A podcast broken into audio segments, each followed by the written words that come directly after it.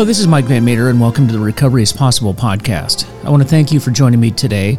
And you can reach us at our Facebook site, which is also called Recovery is Possible, or our website, which is vanmeterwellnesssolutions.com. This podcast exists to educate the public about addiction, remove the stigma associated with addiction, and offer help and support to those suffering from addiction. And I want to just bring light to our sponsor today. And this episode is sponsored by FHE Health, which is a substance abuse and mental health treatment center specializing in treatment for first responders' needs, including PTSD, anxiety, and substance use. So take the first steps to a better life today by visiting FHEHealth.com. That's FHEHealth.com. And that's a great site. Please check that out when you get a chance. And so today, guys, as we move into the holidays, I want to talk about staying sober during the holidays. And the reason why I picked this topic is that is a question that I've heard raised quite a bit lately for people that are just getting into sobriety or returning from a relapse, you know, people that are just struggling, you know, through the holidays. And that's a very, very common thing, uh, that being relapse during the holidays or people finding after the holidays that they need to get into treatment. And maybe this is something that they've been talking uh, about or thinking about for quite some time, and it's something that needs to be dealt with. And it's an excellent question. Like I said, I've gotten that question quite a bit lately, and I just thought that I'd address it. And, you know, I went to, I would say for the first year, or going into the first holiday season, rather, I remember going to a presentation that was being conducted by the Alumni Association of the treatment center that I had gone to. And the topic that particular night was ironically, staying sober through the holidays. And this particular presenter was talking about the physiology, was talking about the mindset, and really some of the tips and tricks of the trade, if you will, going into the holidays because this is let's face it this is the time when everybody's supposed to be happy supposed to be jolly it's the happiest time of the season or happiest time of the the year and you know everybody gets together and it's all great, right? Well, actually that's not always the case. That's not the case for everybody. You know the, the holidays can be very stressful for for many people. In fact i would say most people find the holidays to be quite stressful. And if you suffer from addiction and you're now forced to be around a lot of people that you're not normally around or maybe you don't even like uh, that can be really tough for you. I mean let's let's face it it is not a joyful time for everyone particularly people that are struggling in that first year. And so I just want to give you a couple of the takeaways that this individual gave us that I thought were very, you know, simple but yet profound at the same time is the only way I can describe it. And he said, first of all, you know, ask yourself this if you have any time of sobriety behind you, and I want you to think about that, even if it's a day, but certainly if you're coming out of treatment and you're in treatment for 28 days, or let's say you've got a month, three months, six months, a year, whatever the case may be you've already proven that you can stay sober for a period of time. So, what's changed? Think about it. What has changed? Nothing's changed as far as your body is concerned. If you think about it, your body doesn't even know what day of the week it is or what, what day of the year it is. Think about that. To your body, what's the difference between New Year's Eve and July 2nd or Christmas Eve in March 3rd? Nothing. So if you were able to stay sober on July 2nd and March 3rd, you should be able to stay sober on New Year's Eve and Christmas Eve. You should be able to because nothing happened in your body, nothing changed. So what did change? What changed was what your mind told your body or is telling your body. Your mind gets itself worked up saying, It's New Year's Eve and I've gotten drunk every New Year's Eve or Christmas Eve or whatever the holiday is. Maybe it's Thanksgiving. And it starts in your mind, and then you start convincing yourself that that's what you have to do.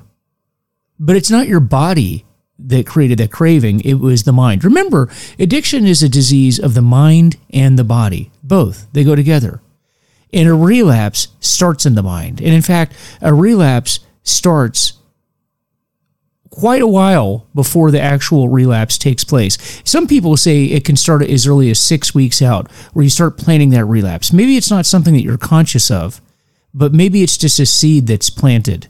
and you think, well, I can make it all the way to New Year's Eve and then I'm going to celebrate. Or, you know, what's going to hurt? You know, it's Christmas Eve and maybe I can have one glass of wine. I mean, after all, I'll just have one glass and then I'll stop. But the problem with that is then you start the physiological addiction, that craving, that phenomenon of craving that only occurs in alcoholics. And you start that progression all over again. That progression that you worked so hard to deal with and end by going to treatment, going to detox, working a, a program of sobriety. And now you've just reignited that craving that was dormant for a period of time. And so, what I'm going to say is keep in your mind that uh, and think about every single day through the holiday season as just being another day. Work on that day, work on that 24 hour period, work on it hour by hour if you need to. You might want to say to yourself when you get up, I'm just going to make it till nine in the morning. Then nine in the morning comes. I'm just going to make it till noon. Then I'll make it to dinner. Then I can make it to bedtime. And then you go to bed. And just break your day down into chunks and convince yourself that you can make it through those periods. Okay? Especially when it gets really tough and you're stressed out due to all the different expectations, unrealistic expectations that occur during the holidays. Really focus on that. Now, but let's back up a minute too.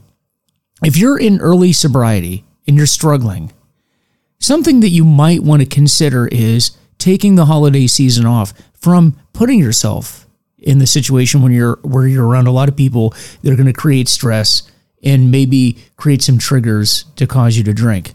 You know, I remember my first year, I actually went down into the only way I can describe it is lockdown, where I decided I was not going to travel, I was not going to be out on the road.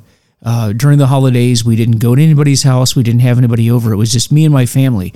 And ironically, that has to be one of the best holiday seasons that I or my family ever had. It was calm. There were there was no drama.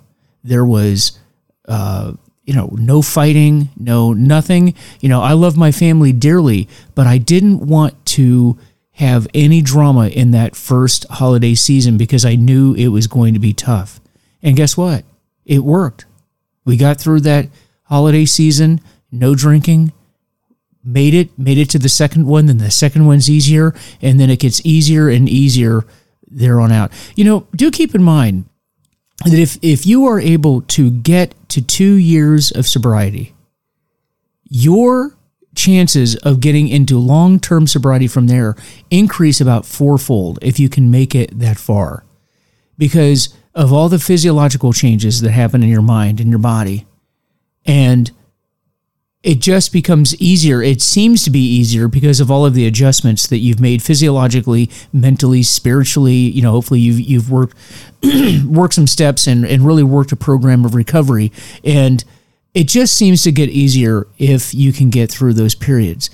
But really work on not placing yourself into situations where um, you, you're making it harder on yourself by putting yourself in situations where you you are stressed out. But going back to my original point, just remember that it is your mind telling you that something is different about today, something is different about this part of the season, and avoid that. Just avoid it. Now, what if you are going to parties? What if you are around family and friends and there's drinking everywhere? You know, everybody thinks, well, what's going to happen? You know, everybody's going to think I'm odd. I'm not going to be able to do it. They're going to be questioning me as to what I'm drinking, why I'm not drinking, and uh, put a lot of pressure on me. Well, what I what I'm going to say about that is number one, it is a myth that everybody drinks. You know, over 60% of the American people don't drink at all. A lot of people don't know that. And if you're alcoholic, you certainly don't know that. And you wouldn't know that because you would have never paid attention to it because those certainly weren't the people that you were paying attention to. But the fact is, most people actually don't drink at all. So keep that in mind. The second point is even those that drink really aren't paying attention to you. People aren't watching us like a hawk, wondering why we're not drinking. Fact is, most people couldn't care less whether we drink or not. Now, if that's a concern of yours, then something that you might want to do is always have a drink in your hand while you're at a party or at a dinner. Uh, you can get some ginger ale. You can get uh, you know grape juice. You can get uh, anything that that looks like alcohol. Maybe even a cup of coffee and have that in your hands. Now, if you have the cup of coffee, you know, there's all kinds of things you can say, like, I'm going to drive home tonight, or I'm training, I, am going to be going running tomorrow, or I'm the designated driver tonight, uh, whatever. But, you know, you can have a ready made answer. And the fact is, people aren't going to interrogate you on that because, like I said earlier, people don't really care what you do as long as you're not affecting their drinking. Now, uh, also, if you have a drink in your hand, it's not likely that they're going to be con- too, too concerned with with you because you know people aren't going to be checking to see what you're drinking because again I don't think that the people care all that much. Now, also if the dinner party that you're going to is not at your home, have a plan to exit. Plan to exit the the the party. Have a plan with your spouse, with your loved one, with anybody that went with you. Be ready to leave at a moment's notice if if the situation calls for that. Uh, have your sponsor's number. If you have a sponsor, you know, have somebody that you can reach out to. So maybe somebody else in a recovery program that you're part of. Call them, talk to them, talk to somebody that's in recovery, get some encouragement. Find distractions while you're there. Get in good conversations with people. Watch football games.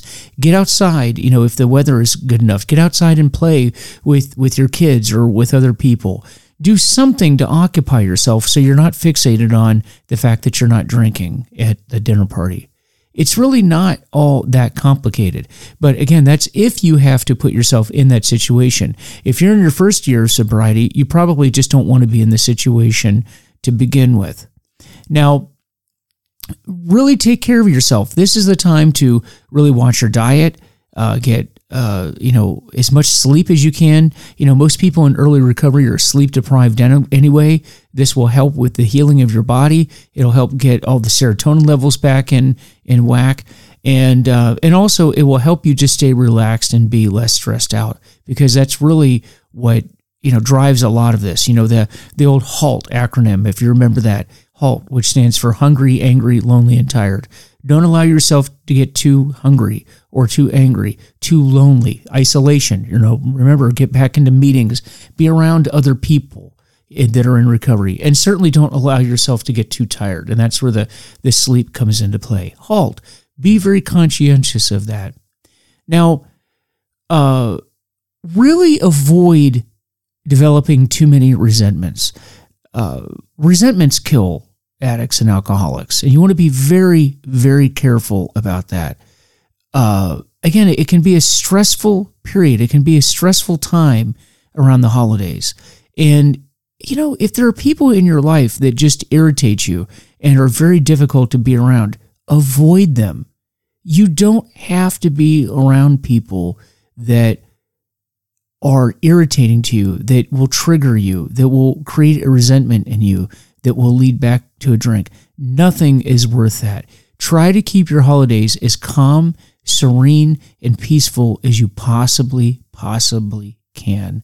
It's not easy to do, but it can be done. I know that because I did it my first year and I'm still here to talk about it. So keep these things in mind and just remember your body doesn't know what day of the week it is and what time of year it is. Just keep that in your mind and you will get through the holiday season. Have a plan, have a sponsor, have a friend, have somebody in sobriety, have support. Always have an answer ready for people as to why you're not drinking if you're asked. And that can be uh, training, it can be you're driving, you have to travel, you have to be at work the next day, you have other commitments. Maybe you're going to another dinner party after the one that you're going to. Who knows? There's all kinds of things you, that you can come up with.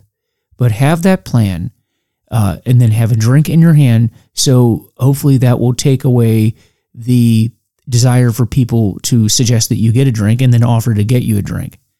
And so just think about these things as we roll into the holiday season and it will work for you. I promise it will. And, you know, I hope that this was helpful for you. And particularly if you're in early recovery, just hang in there one day at a time, one day at a time, just work at it. And, you know, you do that enough uh, days, you're going to find that you're going to start to accumulate time and your confidence in yourself will build up. Your body's going to heal, your mind's going to heal, and you're going to find that this just gets easier and easier and easier. And you're probably going to find that you like the holidays a lot more now that you're not drinking. So, with that, folks, I, I hope you all have a great holiday season. And uh, once again, I just want to remind you that this episode has been sponsored by FHE Health. And according to SAMHSA, first responders are 30% more likely to develop behavioral health conditions like PTSD. FHE Health specializes in getting first responders better and cleared for duty. So find out more at fhehealth.com. And guys, as I always say, I don't represent any group. I don't do not represent anyone other than myself. My only purpose in giving this information is to share with you what I've done because it's helped me and maybe it will help you too. So if I've said anything that doesn't does not apply to you or that you don't agree with, then just discard it. But try to take some information that you can use for yourself because we then use that to help others. Because that's what we do in recovery. We help ourselves along the way and we help to impart the knowledge that we've gained while in recovery for others as well. So with that, please visit my Facebook page, which is Recovery is Possible, and our website, vanmeterwellnesssolutions.com. Let me know how I'm doing, and let me know if there's any topic that you're interested in hearing about, because I'd love to hear from you. So take care, and I'll see you guys next time.